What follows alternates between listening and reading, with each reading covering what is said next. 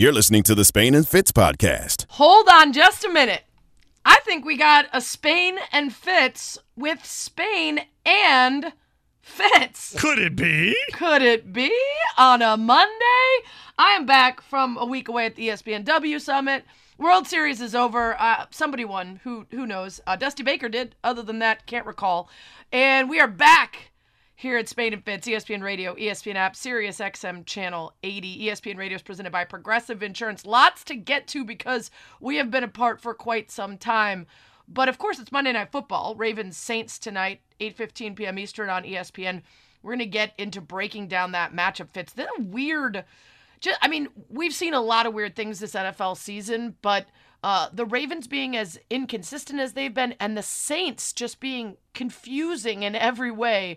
This is this is a surprisingly intriguing matchup. No, the Saints are dominant like the the Rams were back in the. That's the only thing I could tell myself. I'm still reeling after you know two weeks ago the Saints lost, and now this like this this football thing sounds really fun. I should try watching it sometime. I, I don't know. Now you're right. I, I think these are two teams that a lot of people had high expectations for coming into the season. You and I did not have high expectations for the Saints. Nope. Uh, but we did have at least reasonable expectations for the Ravens, and I thought coming into the year the fact that they lost so many starting uh, games to injury last year would really normalize itself. We'd see a, re- rebirth of exactly how dominant they could be, and instead, to your point, they've been wildly inconsistent in a division that looks like it's still up for grabs, making tonight's game even more important. The enthusiasm around the Saints too seems to be in part because of no offense to you, but that dominant performance against the the Raiders last week and that doesn't tell me much. I'm not watching that and then thinking, "Oh, the Saints are are now a team that I think can contend." The Raiders are lost. That win over the Raiders means nothing to me when it comes to figuring out exactly who the Saints are. Yeah, Jeff Schwartz a few weeks ago was tweeting, you know, just his favorite memories of watching the Chiefs beat the Raiders.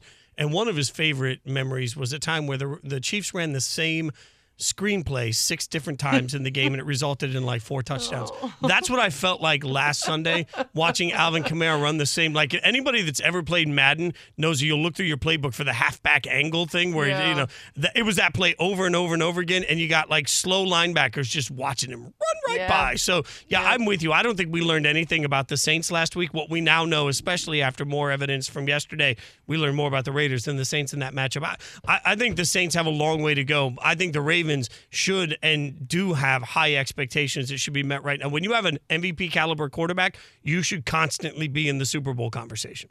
I completely agree. Monday Night Football tonight. Ravens sitting at five and three, taking on the Saints at three and five. We'll get into that with a full preview a little later in the show. But we have breaking NFL news today as the Colts have fired Frank Reich. Now, before we get to his replacement, Fitz, how did you feel about the decision um, in the middle of the season, about halfway through, to let go of Frank Reich? I, the hard part here is I feel like I've been saying on this show for the last couple of months look, Frank Reich's got to be on the hot, seat, right? Like uh, when you make as many mistakes at the quarterback position, I think this stat has been a little bit twisted when they talk about the seven different quarterbacks that were quarterbacks starting under Frank Reich you can make that sound like all of a sudden the organization just had a problem. But Frank Reich was aggressive in the uh, acquisition of many of those quarterbacks. So to me, what that says is he was repeatedly wrong. And you don't get to be wrong in that position over and over and over again and keep your job.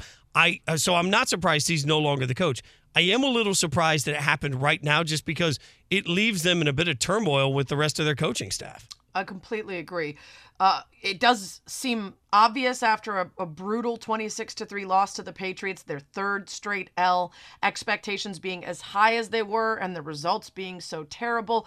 But it felt like when they fired offensive coordinator Marcus Brady last week, they were buying Reich more time, right? Let's throw out some sacrificial lambs to see if we can blame them or point the finger and give Reich a little more time. And, and apparently, one week was all they got. Um, this is, you know, and and to your point, what that ends up doing is putting the new interim head coach in a position of having no play callers. There is not a person on this staff who has called NFL plays before. Now, the interim head coach could have been someone who has.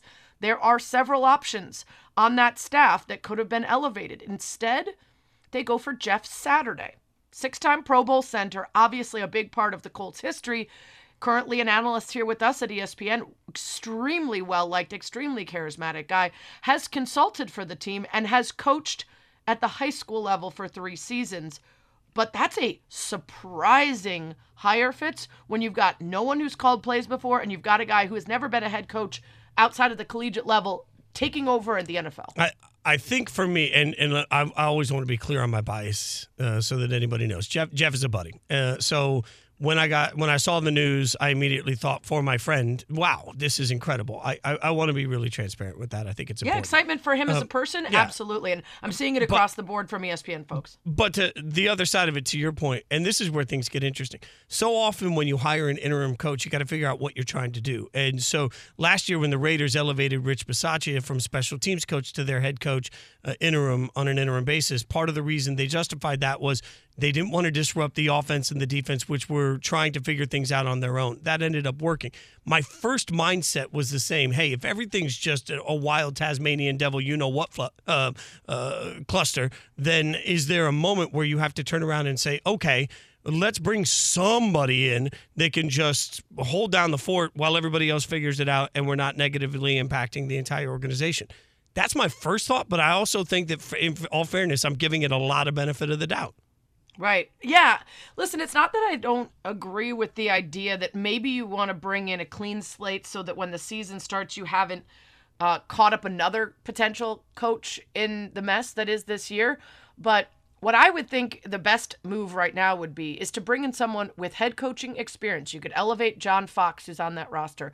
Have somebody who knows what they're doing in a day to day, will step right in, versus you're going to teach Jeff Saturday how to be a coach at the at, at the NFL level while trying to pick up the pieces of a staff that you've already decimated. And I, I had some questions about the Rooney Rule as well. According to the NFL, the rule does not apply to an interim head coach during the season. Right. It does at the conclusion. So the club would have to fulfill the rule before they were able to hire a full time coach. I think that's one of the things that stands out here, Fitz. It's not anything against Saturday. It's maybe a criticism of a strange decision to bring in someone with really no head coaching experience instead of any number of people who could step in and have done this before, but also the number of excuses that we hear about why coaches of color are not yet ready. And the number of times we see white coaches who skip over all those barriers and all those pieces of experience that we are told are required. When someone says, you know, it makes sense to expect a certain level of experience, but then they're also the same person who defends uh, arguments against a, a coach who's never coached at the college level, who's never coached at the NFL level, immediately getting elevated into a head coach position. That's where I have an issue. And that's not against Jeff Saturday, it's a system. Right, and I think it speaks to a paranoid owner too. I mean, frankly, you know, you you look at what Jim Irsay's doing is bringing somebody in that he's a good buddy with, that he really trusts, and and that to me makes me wonder if the right people are in the organization to sit there and look at him and say, "Hey, not sure this is the best idea." Short term, long term, two different conversations. But I will say, I saw this tweet right before we started from Zak Keefer, who covers the Colts and the NFL for the Athletic. And his tweet a few hours ago was from what I've heard, wouldn't be stunned if this is more of an audition for Jeff Saturday than your typical interim role, as in Colts want to see if he could be the full time answer at head coach. Why else go outside the building with other qualified candidates inside? I if that's the case, then this becomes just the wild, wild west to me. I- i- If your owner's putting Right. somebody in with no experience, it's their buddy because they they just want to see how it goes. I just this doesn't feel like it plays out well well for the Colts. Yeah, I mean, you look at Gus Bradley and John Fox and the kind of experience that they have. Yeah. I mean, John Fox is a Super Bowl winning coach, head coach. Gus Bradley has been a coordinator at a number of different stops. Uh, whether or not you think that they're a guy that you would want to take over, there is something to be said for the continuity and at least um, the the kind of respect level that you would have for someone taking over a situation this dire who has that kind of experience. Uh, Jeff Saturday's eminently likable and man, would I like to see if that's the the intent there to to give him an audition, a role that isn't the head coaching role right away. It's just hard to swallow when you look around at a league full of really experienced coordinators and lower level coaches that are never going to get that opportunity. But uh, that's the system, and that's why that's why there's so much complaint about it. Be a part of Spain and Fitz Nation on the Dr Pepper Twitter feed. You can tweet us at Spain and Fitz, at Sarah Spain, at Jason Fitz. I like the question that we saw from our buddy Scott Hanson from the Red Zone channel. Uh, what would be the equivalent for your favorite team as the Jeff Saturday interim head coach hire? Wouldn't even necessarily have to be football. We can go any sport. What would the Jeff Saturday hire equivalent be for your favorite team? Hit us up on the Dr. Pepper Twitter feed. ESPN Nation's presented by Dr. Pepper. It ain't college football season without the delicious taste of an ice cold Dr. Pepper, the one fans deserve. Coming up, some shocking L's and big W's yesterday in the NFL. We'll get to the biggest ones next. Spain and Fitz, the podcast. I want you to remember back before the season started when we had one of our favorite gets, Aaron Schatz, on the show from Football Outsiders, and he told us this was going to be a strange year in the NFL based on their prediction models. There was going to be a ton of parity. The worst teams weren't going to be all that bad.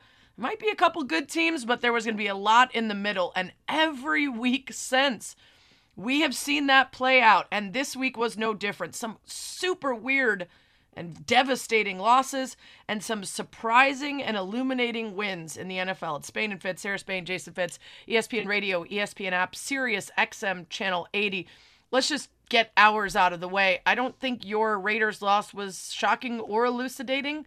I think we're just like sitting in that should they tank or do I want to watch any more wins spot, right? Uh, yeah, no, that the Raiders are in a really curious spot for the rest of the year, but they do become the first team to lose three times when they uh, when they were up by 17 points Yeah. in the game, uh, three different times. So uh, wild to be six losses and three of them were games that I watched them with three score leads. Uh, but you know, you're right. Uh, the the future now becomes the question. Every week will be wh- when does Jarrett Stidham get the start so they can just uh, put Derek Carr in bubble wrap until they trade him. Right. Uh, on my end, another uh, a record a little better than the one you just said for your team, Justin Fields, uh, breaking the record for a quarterback uh, rushing yards in a game, 178 yards, uh, breaking Michael Vick's record, uh, fifth quarterback to eclipse 150 yards in a regular season game. Um, he's rushed more than a handful of lead rushers on a bunch of teams so far. And to be fair, the Bears probably should have won that game if there had been a couple more calls, but that doesn't matter. The win loss record is not where the progress is decided. I think a lot of good things are happening for the Bears. So that loss to the Dolphins, we made our predictions beforehand. Not a, one of the people in my eight or nine person group had the Bears losing that game by three points only and putting up 32.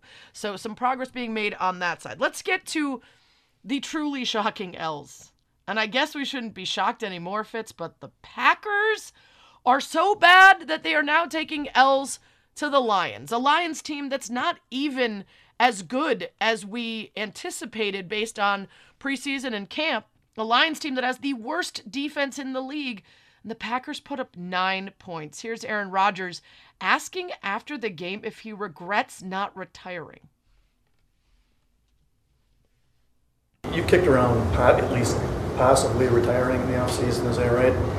Um, do you at all regret not retiring? I mean, you just are times outside looking in where you look almost miserable on the field sometimes. I think that's an exaggeration, Pete. Um, frustration and miserability are two different emotions. So um, when I decided to come back, it was all in, and and I don't make decisions and then you know hindsight 2020, you know have regrets about uh, big decisions like that. So I was all in, and uh, this is uh, a lot of life lessons for sure this year. Um, but luckily, it's not over. There's still a lot of games left. We'll be counted out, probably by many, and we'll see how we respond. Okay, so we're going with we'll see how we respond there. Here's what it was on October 13th. Well, I think I'm playing as well as uh, as well as I can at times. Uh, I expect that typical stretch coming up at some point where we get really hot. Hopefully, it starts this week, but I think that's right around the corner. Okay, so first of all, miserability, not a word. I needed your expertise on that. That was Maybe- question number one. Maybe should be one after watching the Packers this season. Miserability, not a word. Suddenly backing off his claims. I think right before the Bills game, it was that they were going to get exposed on national television. Uh, that did not happen. What do you make of this Packers team that has won a game less recently than the Brewers that didn't even make the playoffs and the baseball season's over? I mean, this thing is just it, it's awful. And the fact that he threw three interceptions to three rookies on a team that, you know, we were questioning whether or not Dan Campbell was even going to make it through the season at one point.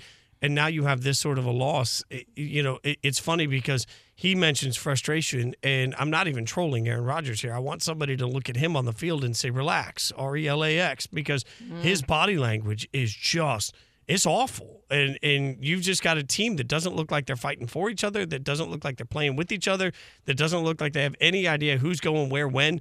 I, I said to you as we came into the season, I wasn't sure if we'd seen enough to really know how good a coach Matt LaFleur is. I'm looking squarely at him also in this process and saying, hey, you better find a message that brings your guys together because right now it feels like they're fighting each other instead of fighting for each mm-hmm. other. Yeah, and the question is, what does this do for his decision making moving forward about being on the team, about playing, uh, all of that? It it's an absolute mess in Green Bay. Speaking of a mess, uh, Josh Allen looked like one in the Bills' loss to the Jets. This is a guy who has been an MVP candidate and has done incredible things this season, but even he had to say after the game that that offense uh, was struggling in part because of him. Yeah, I mean, it's tough to win in this league. Um, you're playing a good team and your quarterback plays like made some bad decisions tonight, really cost our team. Um, a lot to learn from, a lot to grow from. But that's not that's not the uh, standard we hold ourselves to. That's not the ball that we play. Um, so, a lot to look at, a lot to learn from. Fitz, I don't want to take away credit from the Jets who did their thing, but a lot of those mistakes from Allen were indefensible.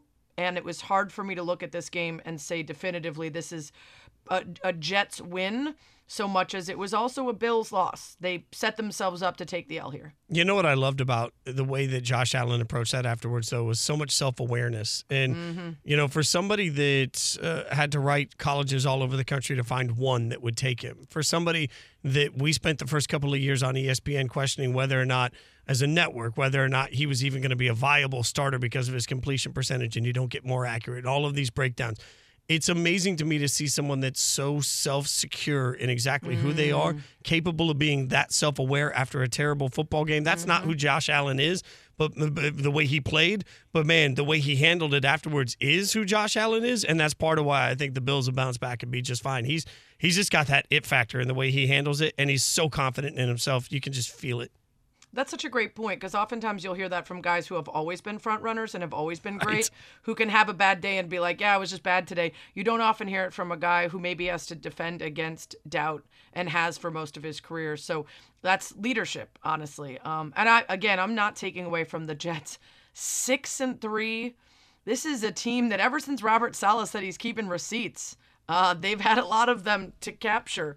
Uh, that that- uh, I'm I'm gonna give the Jets credit because they're finding ways to win despite a quarterback that I don't have a lot of faith in, who just is not making the big mistake to throw the game away. I'm, I'm also to give Jets fans this much. like I don't know how good the Jets are this year. I know their young core looks great, and that means they, they are they're positioned even if they don't have their quarterback, they're positioned to be a good team for the next several years because they have a young core you can buy into.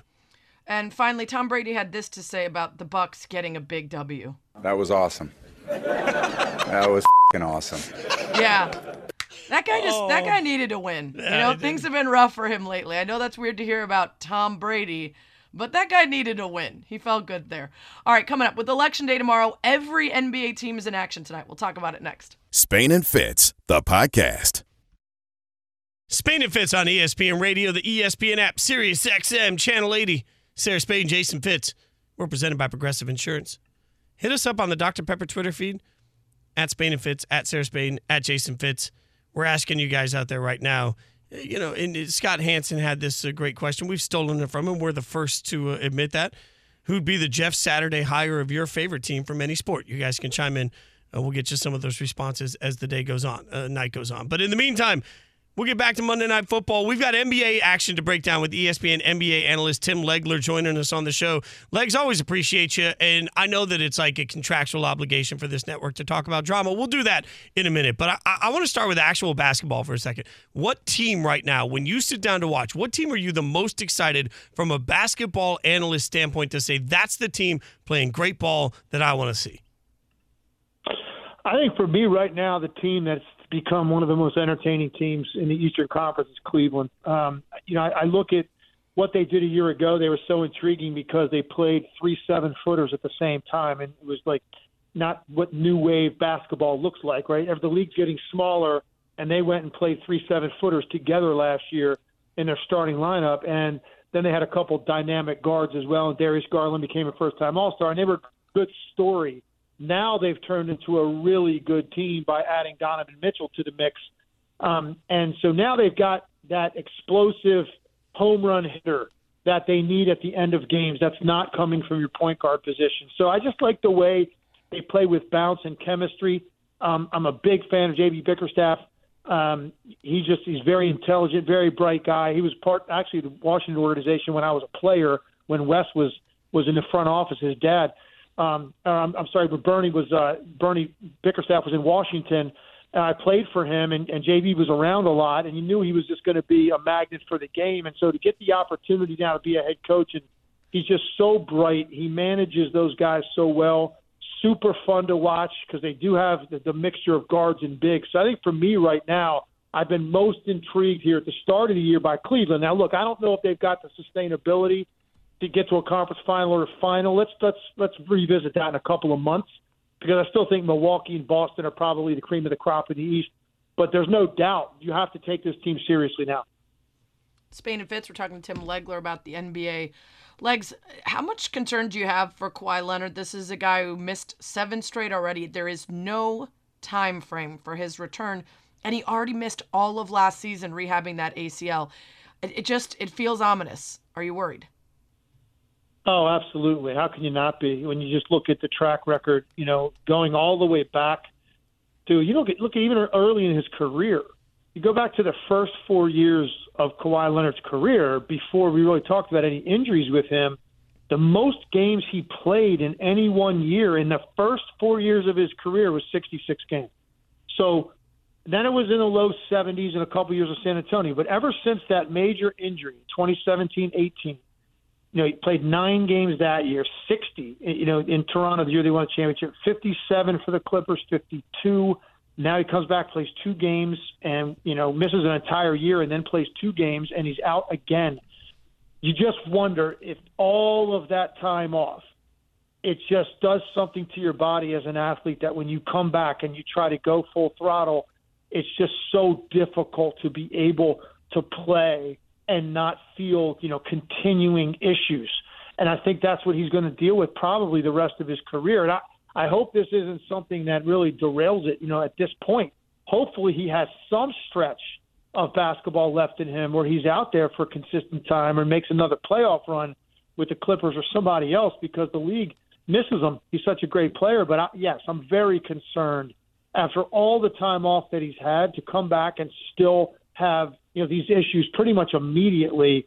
Really bad sign for the Clippers, and, and my heart goes out to him because I do think Kawhi Leonard loves to play and he just physically has not been able to do it. When there's no timetable for a player like that to return, what do the Clippers do with their philosophy? How does it change for now versus knowing that they may at some point get him back in and need to work him back in?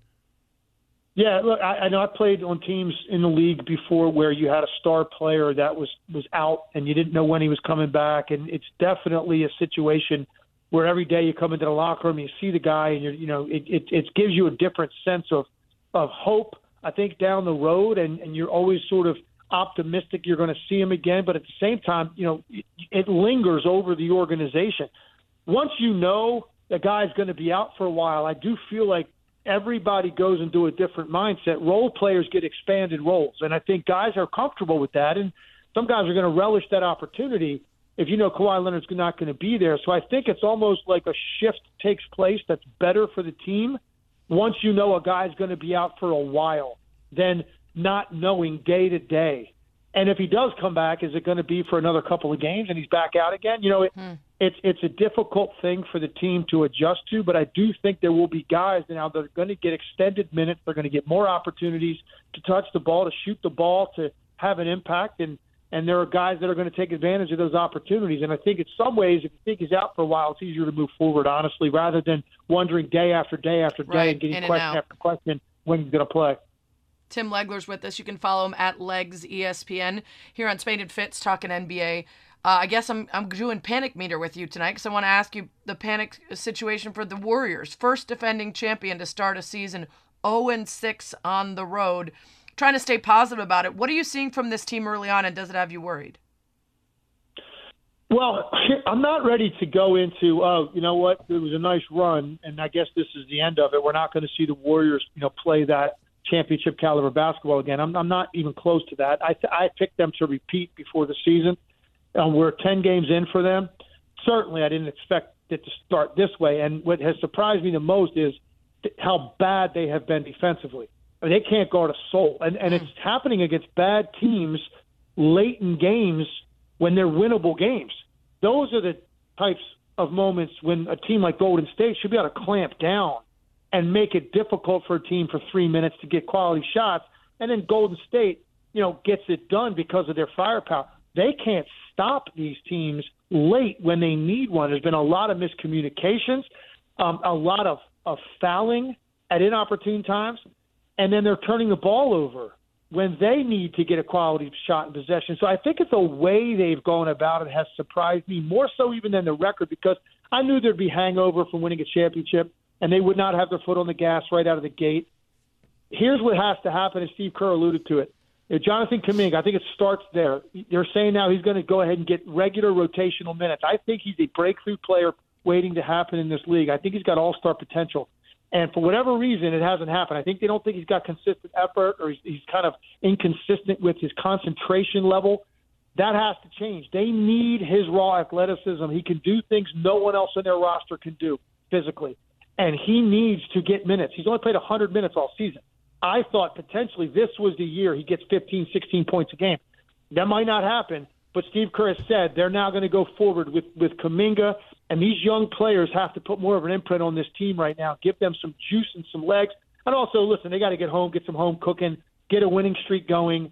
And I think I'd be shocked if by you know Thanksgiving, early December, we're not having a completely different narrative on the Golden State Warriors. Yeah, like how do you make for an organization that's won as many championships and players that have won as many championships as they have there? How do you make a group of guys that know it all matters in June give a damn about basketball in November? hardest thing, man, when you've been through it this long. I mean, you, you look at how long they've kept this thing together: six finals appearances, four titles, you know, and then a, just a ton of injuries and roster turnover around their core.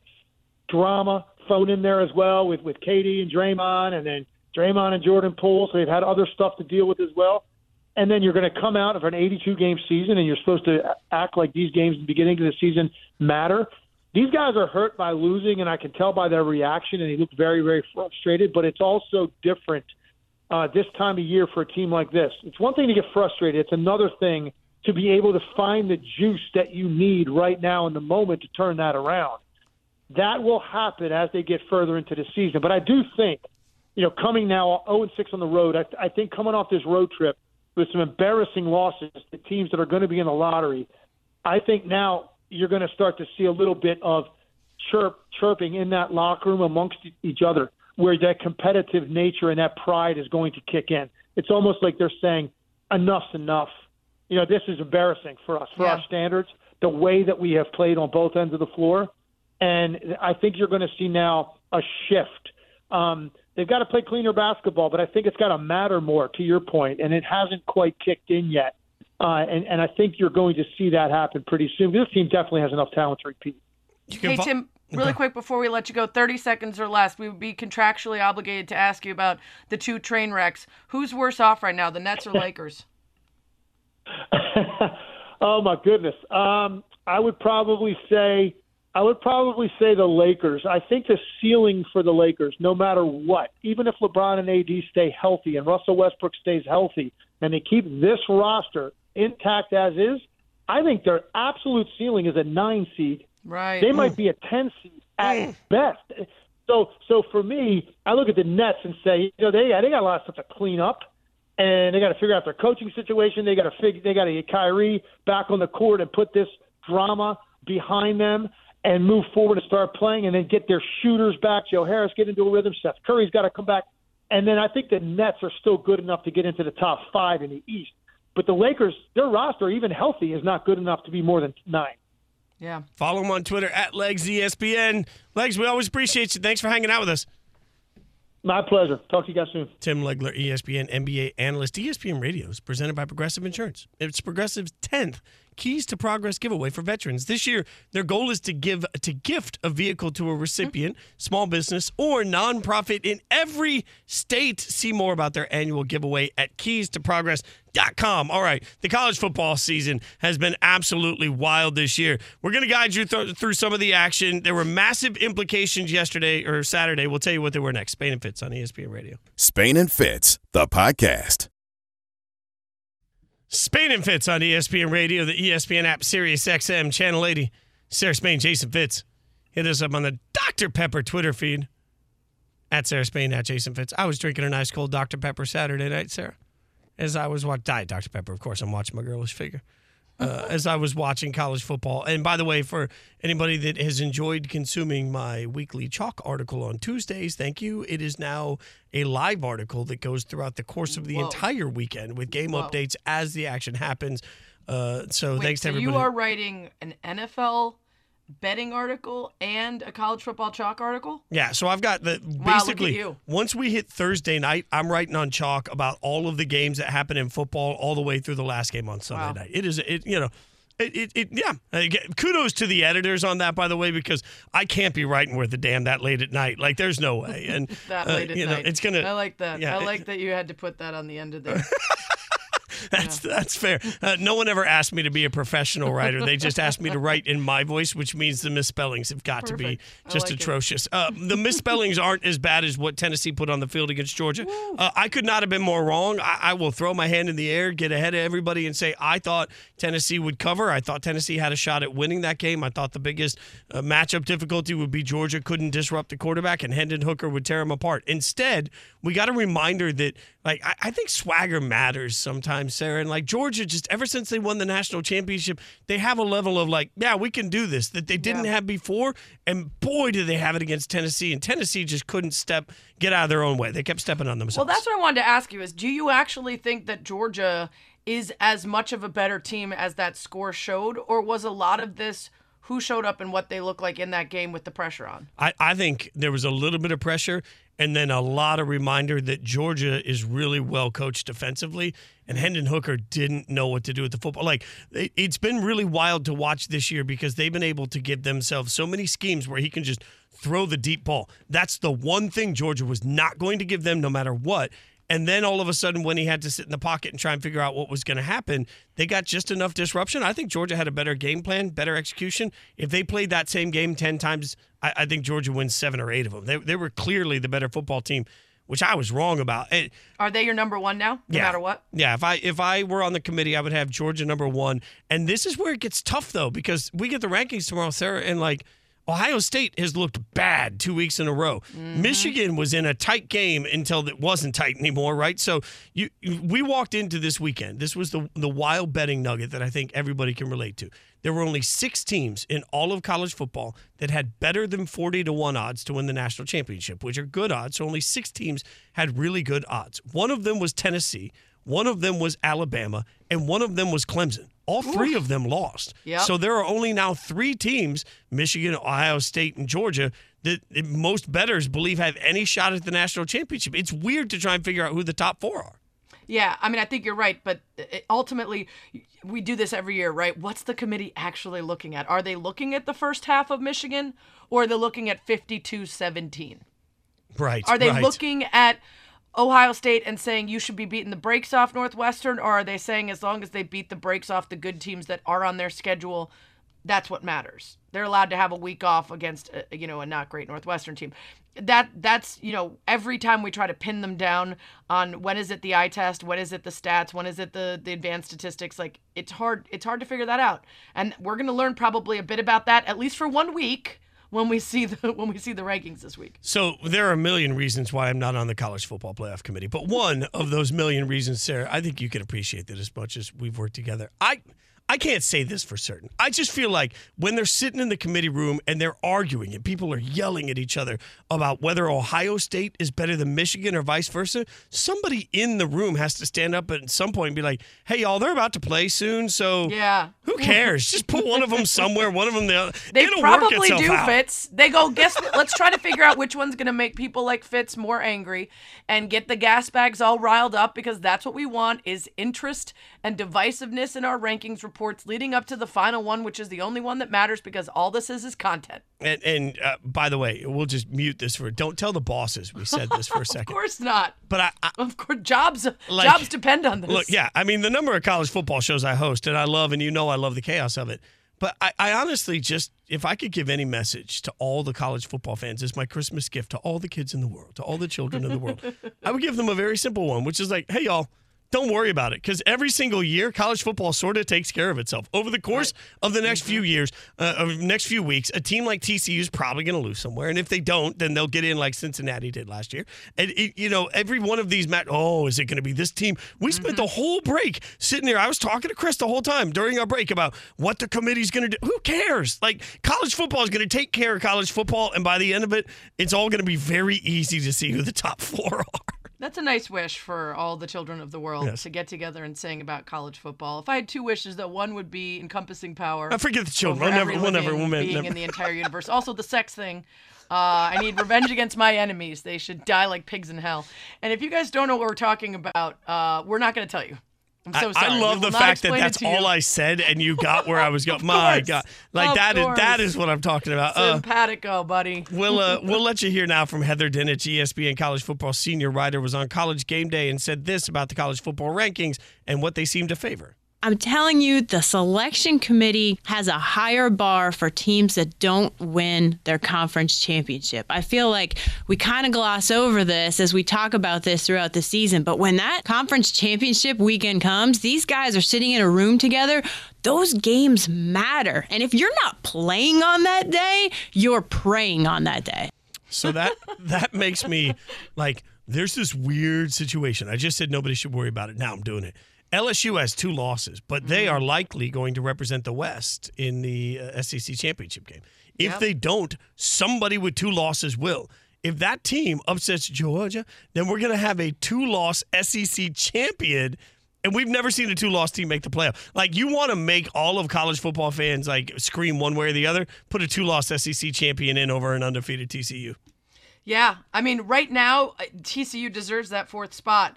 Um, but but we know every year there is a team that gets boned by the by the committee going based off of name. Phrasing. um, all the children of the world to gather hands. Um, yeah, I mean, that, and that's that's why though, like we say this every year, and uh, also this is why we're not getting paid the big bucks to scream at everyone. Is it all ends up working out in the end? There is a there is a loss yet to come and a win yet to come that are going to shake up everything. So every scenario that you're laying out, uh, it probably isn't going to happen anyway. Yeah, I just want everybody to be mad about it. That's uh, you know, and this is what we won't get when we have college football playoff expansion and automatic bids. We won't get to yell about all of this. We'll find something else though. We're less than 20 minutes away from Monday Night Football, so we'll get you set for kickoff with a couple of experts coming up next. Who's going to win? We'll tell you on Spain and Fitz. Spain and Fitz, the podcast.